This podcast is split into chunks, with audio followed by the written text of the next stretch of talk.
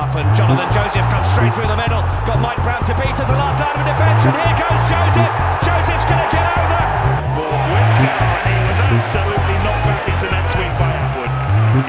Dave Attwood has got titanium in his shoulders at the moment. Watson goes on the outside. Oh, Watson goes magnificently on the outside. Hello and welcome to the Bath Rugby Plug, the rugby podcast by the fans for the fans, plugging the boys in blue, black, and white. My name is Gabriel. I am in the hosting chair today, and whilst Bath seem to be getting all their boys back for the Crux uh, late season games, all of my Bath friends seem to be leaving. Just me in the studio today, but luckily for you listeners, as much as I might like it, it isn't a one person monologue. I am joined down the line by fellow Bath fan Tom. Tom, how are you? I'm very good, thanks, mate. Yeah, nice to uh, nice to be back on the podcast after a couple of weeks. Um, shout out to, to Matt Hardy, who I thought did a really good job on the podcast. But uh, yeah, I, am back now, so uh, some actual analysis uh, instead of just uh, uh, random sort of rambles from uh, you and Charlie last week. Quick question for you, Tom. Are we going to be seeing a, a Beno Obano esque comeback straight back with a bang? Or will we see perhaps a Taulupe Faletau esque comeback back with a bang but quickly away? What's your, what's your comeback don't, plan? Don't speak too soon about Beno. He's only played a couple of games, so uh, touch wood, he, uh, uh, it's more of a Beno Obano comeback straight in the England squad off to Japan for the World Cup. yeah, fingers crossed for both those things.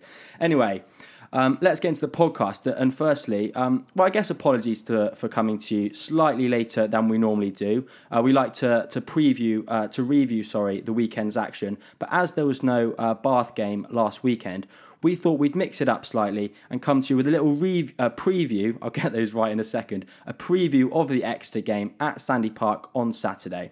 So hopefully you're listening to this either on your way to Sandy Park or, or just before the game on Sunday, sorry, on your way to Sandy Park or just before the game, which is live on BT Sport.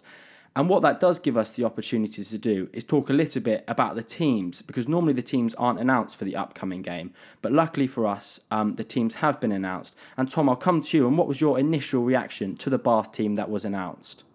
Well, yeah, just just firstly to echo what you're saying, it's nice um, to actually have the teams in front of us so that we uh, we're not making the, the wild predictions that we uh, mm. we usually make on um, on the Monday night when we normally record. But um, we'll probably still be miles away with our our predictions. But um, yeah, my reaction, G, was to be honest, what a strong set of teams. I think we were a little bit sceptical. Um, you know, we potentially thought that this would be an opportunity to play a slightly weaker Exeter side, but um, anything but. They've had um, all their internationals um, come back, and you know, we've spoken before about how Exeter maybe aren't or haven't been in the past as um, sort of weakened by internationals. But just looking down the 23, particularly I think adding Henry Slade and Jack Nowell um, into the 13 and 14 uh, shirts respectively just makes their team a lot stronger and uh, it gives their team a lot of backbone. So yeah, very uh, strong teams all round and um, yeah, matchups all over the field as I'm sure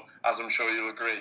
Yeah, I, th- I, think their team is really strong, as our team is, and, and not to dwell on them them too much, but I do think the fact that they missed out on the on the Champions Cup quarterfinals meant that allows them to play a really strong team in this fixture. Because if they say had to go to, to Leinster away or, or, or somewhere like that next week, they may perhaps be tempted to, to rest their international guys this week, so to give them uh, that week break. But because they're they're out of that competition, like Bath are, it means all guns blazing for, for both sides.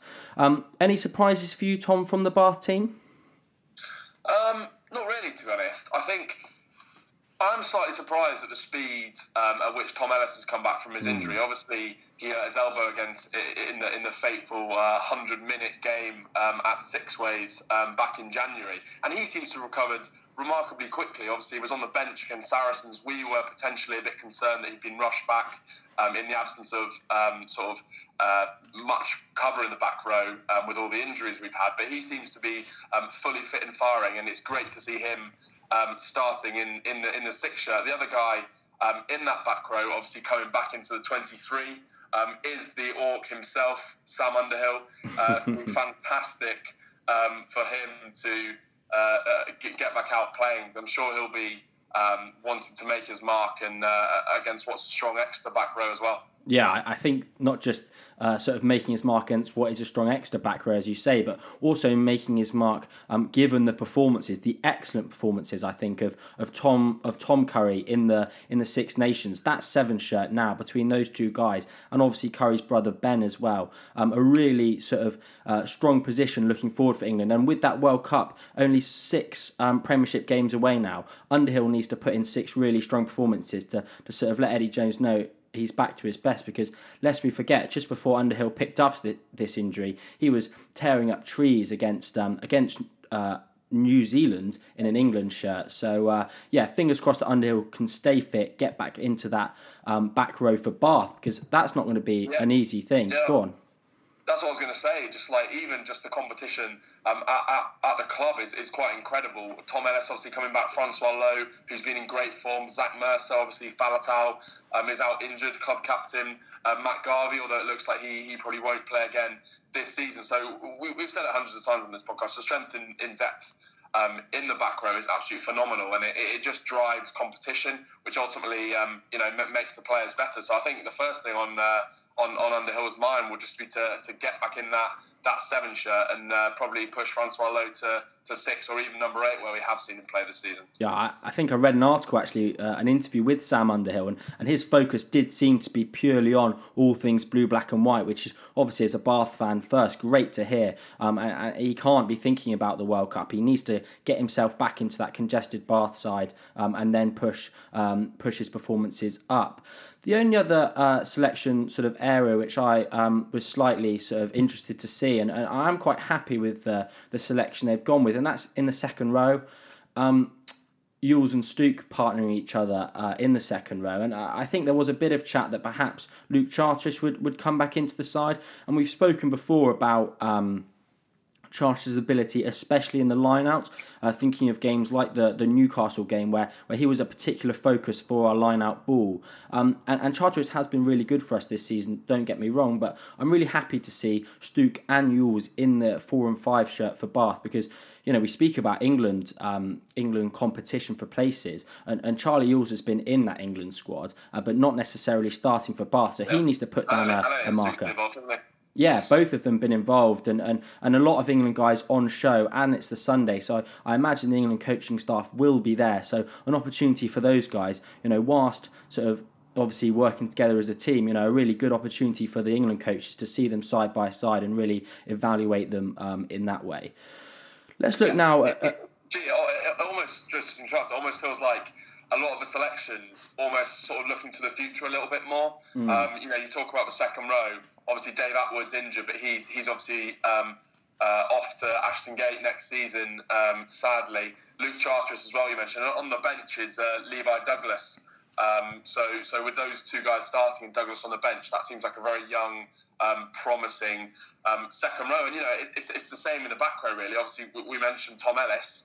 Um, we should also say, not so young, but uh, Francois Louw, who, who obviously mm. extended his contract. Well, absolutely fantastic news that was starts at seven. So, you know, this is a pack with Zach Mercer at eight and the front row unchanged again that I think we could um, see starting to become a really solid front eight, consistent, and obviously these guys have all committed to the club for, for seasons to come. So um, yeah, that consistency can only be can only be good um, in the long term. Yeah, you, you mentioned Francois Louw there, Tom, and, and definitely going to talk a little bit about that contract news slightly later on in the podcast. As you say, really, really brilliant news. But let's move now to the front row, and, and I'll come to you here as that is your your well known area of expertise and, and, and more consistency for Bath in the front row, which is absolutely fantastic to see. Beno Obano still can't get in that first team above Nathan Catt, Tom, and that consistency in that area looks really strong to me. Is that an area where we can get the upper hand on Sunday? I think I think it's going to be a difficult one. I, I um, you know, a bit of a broken record, but I think the key area um, on Sunday will be the set piece. Um, the lineup's going to be really important. We mentioned the second row guys there, but also also the scrum. And I think obviously we, we've spoken about this front row of Catt, uh, Dunn, Thomas, you know, many times, and they've been really consistently good. I think particularly um, Nathan Catt um, of late, and they're up against um, you know a, decent front row. Um, Alec Hepburn's obviously been in England shirt. Jack Yeandle um, is a very experienced hooker and, and, and leader Exeter, and Harry Williams has obviously been involved with England as well, I, I do think um, potentially that is an area where you know maybe at scrum time where where we can get the edge, but obviously you know it is difficult to tell. My concern potentially is on that bench. Um, so mm. obviously Exeter welcoming back their internationals, um, not just Slade and now, but also Cowan Dickie, um, who's who's on the bench and obviously uh, played for England in the Six Nations, and also Thomas Francis, who you know was starting for Wales in, in I think every game in the Six Nations, and he is a player that has come on absolute leaps and bounds um, in recent season from really just being um, someone who puts his head down and push in the scrum to um, now a quality operator. You know, you're seeing some of his offload and offloading and carrying with the ball. Um, so yeah, really key role actually, I think, and, and probably the first acid test for Beno um, will be coming on in that loose head shirt and uh, contending with a guy who is a, is a fearsome scrummager and has also um, just been in the heat of, of, of Test match rugby for eight weeks. Yeah, a good opportunity for Beno to to prove to the England England coaches um, that he is sort of up to the standard of those guys who have been playing in, as you say, in and around the England squad, and Francis in and around the, the Wales squad. So yeah, great opportunity for Beno, and and you you you've touched there on, on the front row. So I'll sort of turn to my expertise now, and we'll move into the backs and the half backs. And um, and this is key. Obviously, the halfbacks are always key, and I think we're going to go through the whole team here and sort of say how each position is key. But that's Premiership rugby at the moment. It's so tight, and it's so, and every sort of inch is so important. Um, to use a cliche, which I'm sure Charlie would be proud of. But the halfbacks are going to be key, and, and, and especially I'm thinking of of Will Chudley going back to his old club where he had a lot of success. Um, as club, uh, well, not as club captain, but as captain on the day for Bath is is going to be a fantastic occasion for him. But I really hope it doesn't get to him. And I really hope he sort of rises to that and, and has a fantastic game and perhaps shows um, Rob Baxter and the the Exeter backroom staff that they may have made a, a slight mistake letting him go to the blue, black, and white. Yeah, completely agree. And I, I think you know, you, say you hope he doesn't lose his head. I think he is the kind of character to not let the occasion get to him, um, to keep his head as he has done um, all season, and be that sort of calming influence and that, that, that calm voice in terms of the decision making on the pitch. And you know, another area where the, the halfbacks are very, very well matched a lot of experience um, in those two pairings, obviously with Priestland um, and, and, and uh, Rob Baxter opting for the experience of, of Gareth Steenson over the sort of more flamboyancy of uh, of, uh, uh of Joe Simmonds on the bench. So that's going to be very interesting. And whoever can control um, the kicking game, that territorial battle, both from the box kick um, and also from, from managing the game at 10, I think that's going to go a long way into putting those big forwards in the right area of the pitch and, and, and, and winning the game. Yeah, before we sort of um, before we sort of go through the rest of the backs now and, and, and highlight all of uh, the matchups there. Perhaps you'd like to pick out one matchup in the backs where where you think the game might be won or lost. Before I do, I was just going to ask you. So if you if you could have either set of halfbacks, um, so Chudley or Priestland, or White um, and Steenson, which which which do you go for and, and why? Which would I? Um, I, I I'd probably go. You know, this pains me to say, but I'd probably go White and Steenson actually. Um, both very similar, as you say, but I do think that that Exeter sort of evaluated um, Chudley and White's done very well since he's gone in there, and and and Steenson you know, whilst Priestland does have an awful lot of experience at Premiership level, in when when it gets down to these really crunch games, Steenson's proved in the past, perhaps above um, what Priestland has been able to do, that he can sort of manage the game really well, and, and he was pivotal in that season that they that they won the Premiership. What, what would you go for? Okay, well, I was going to say, let, let me ask you, let, um, my opinion is relevant when it comes to uh, halfbacks, as you know, but let me, let me ask you a different question then. White and Steenson or, or Chudley and Cipriani. you know where I'm going yeah. with this? yeah, I, I do have an inkling of where you're going with this, but um, go on.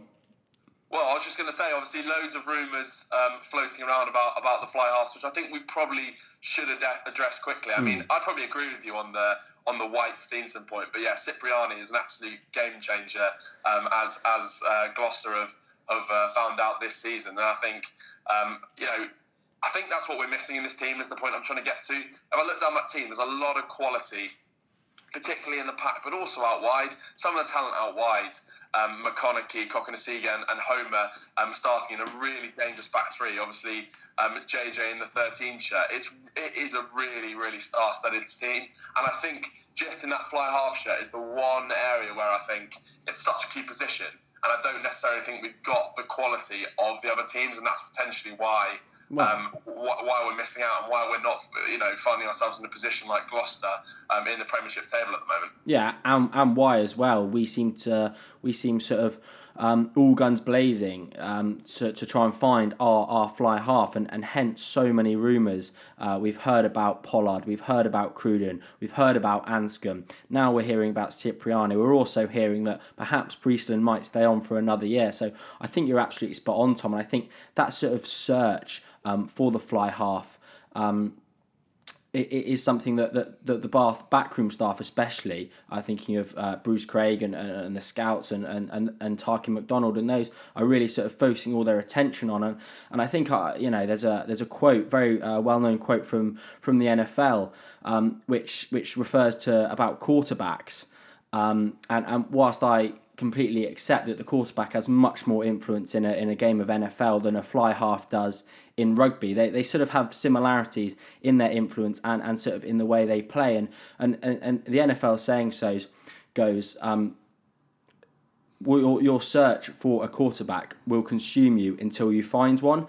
And that kind of feels um, kind of feels a little bit how uh, that kind of sort of for me shows a little bit how Bath um, sort of feel at the moment. They're, they're really searching for that answer at fly half, and I don't think we've had it since since Ford left, un- unfortunately.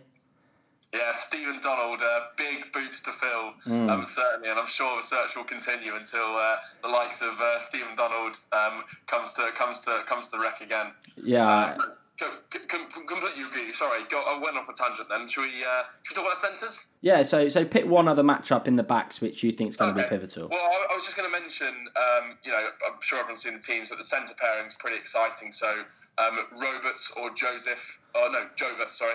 Or oh, I've, I've, really screwed that up. But yeah, Robert and Joseph uh, for Bath, and obviously ex-Bath man Ollie Devoto and England man Henry Slade, and that is a really tasty matchup. I think in particular in that 13 shirt, um, obviously Jonathan Joseph and Henry Slade, and, and we speak we speak about um, England eyes on this game. Obviously, with only a few games now, six games left in the Premiership, um, uh, being a World Cup year, um, that is a really important uh, matchup to win for, for, from Jonathan Joseph's um, perspective. He, it's a big day for him, and um, you know, uh, hopefully, can put in a good performance and uh, show Eddie Jones and everyone else the player that, that we know he is. Jay. Yeah, I completely agree. The centres, again, like all of the matchups across the pitch, the centres look absolutely tantalising. God, this is really whetting my appetite for what is going to be such an exciting and an entertaining game at Sandy Park on Sunday. I'm I'm really jealous of everyone going. It's a sellout at Sandy Park, and and yeah, a Sunday game, uh, maybe nursing a couple of hangovers, and a really good opportunity to hopefully uh, see a Bath win. But as we say, a, a really tasty matchup tasty matchups all across the field. Um, going to be an absolute cracker, Tom.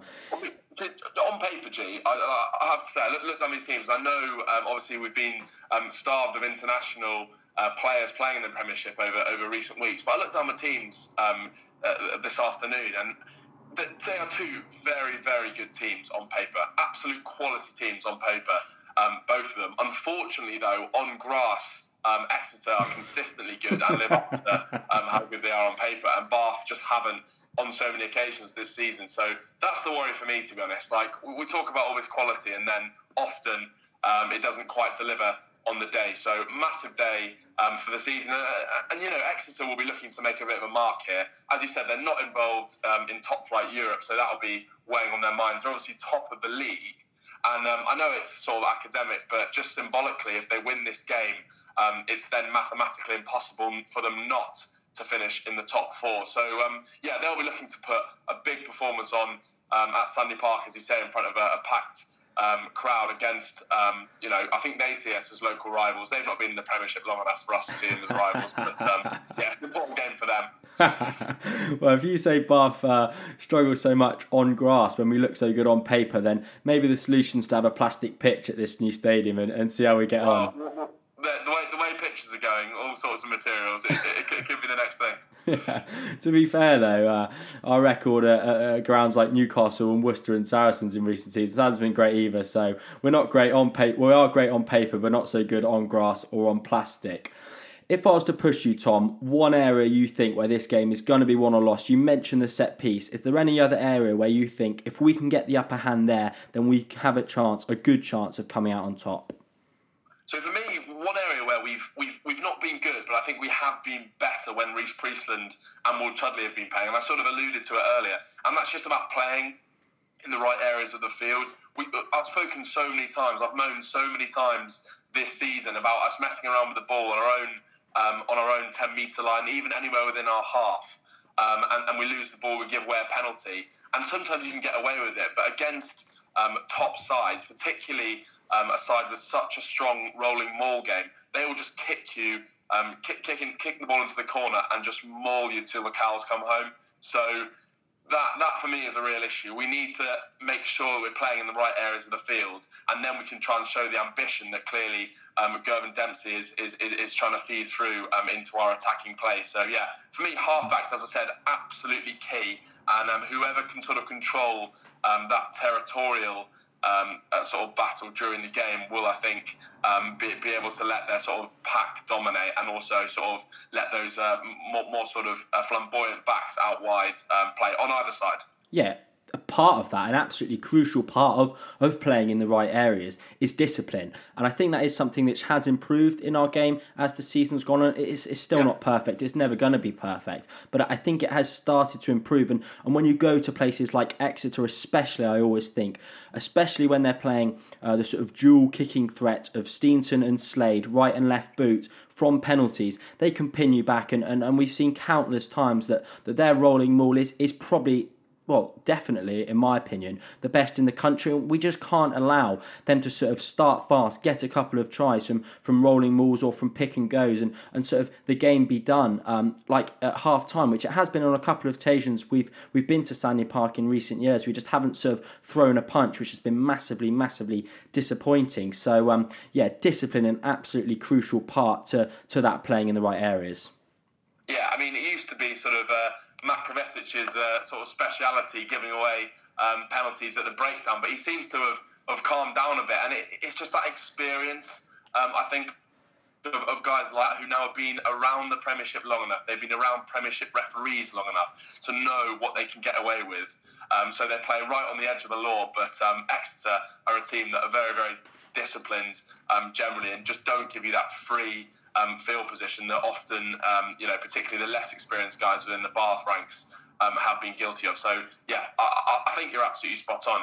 One point, one point I was going to make, um, G, just, just mm. about Exeter. I mean, I know it is, is a slightly different um, team uh, to, that's been playing recently, but they're not in sort of the best of form recently. Obviously, um, we, we spoke about how we uh, struggled um, at Sixways. They scraped past um, Worcester 33 points to 30 um, at Sixways a couple of weeks ago. So I think potentially this is a pretty good um, time to play them. Actually, they're not particularly high on confidence. Obviously, these guys won't really have um, trained together much over the over the last couple of months. I don't imagine um, the England guys have had a particularly full week of training, albeit you know it is a Sunday game, so they, they'll have that extra day. So I think if we can come out, if we can come out, make a good start, play in the right areas, and, and try and um, you know, make this pack dominance that we always talk about uh, start to start to tell, then we could um, potentially uh, cause an upset here, mate.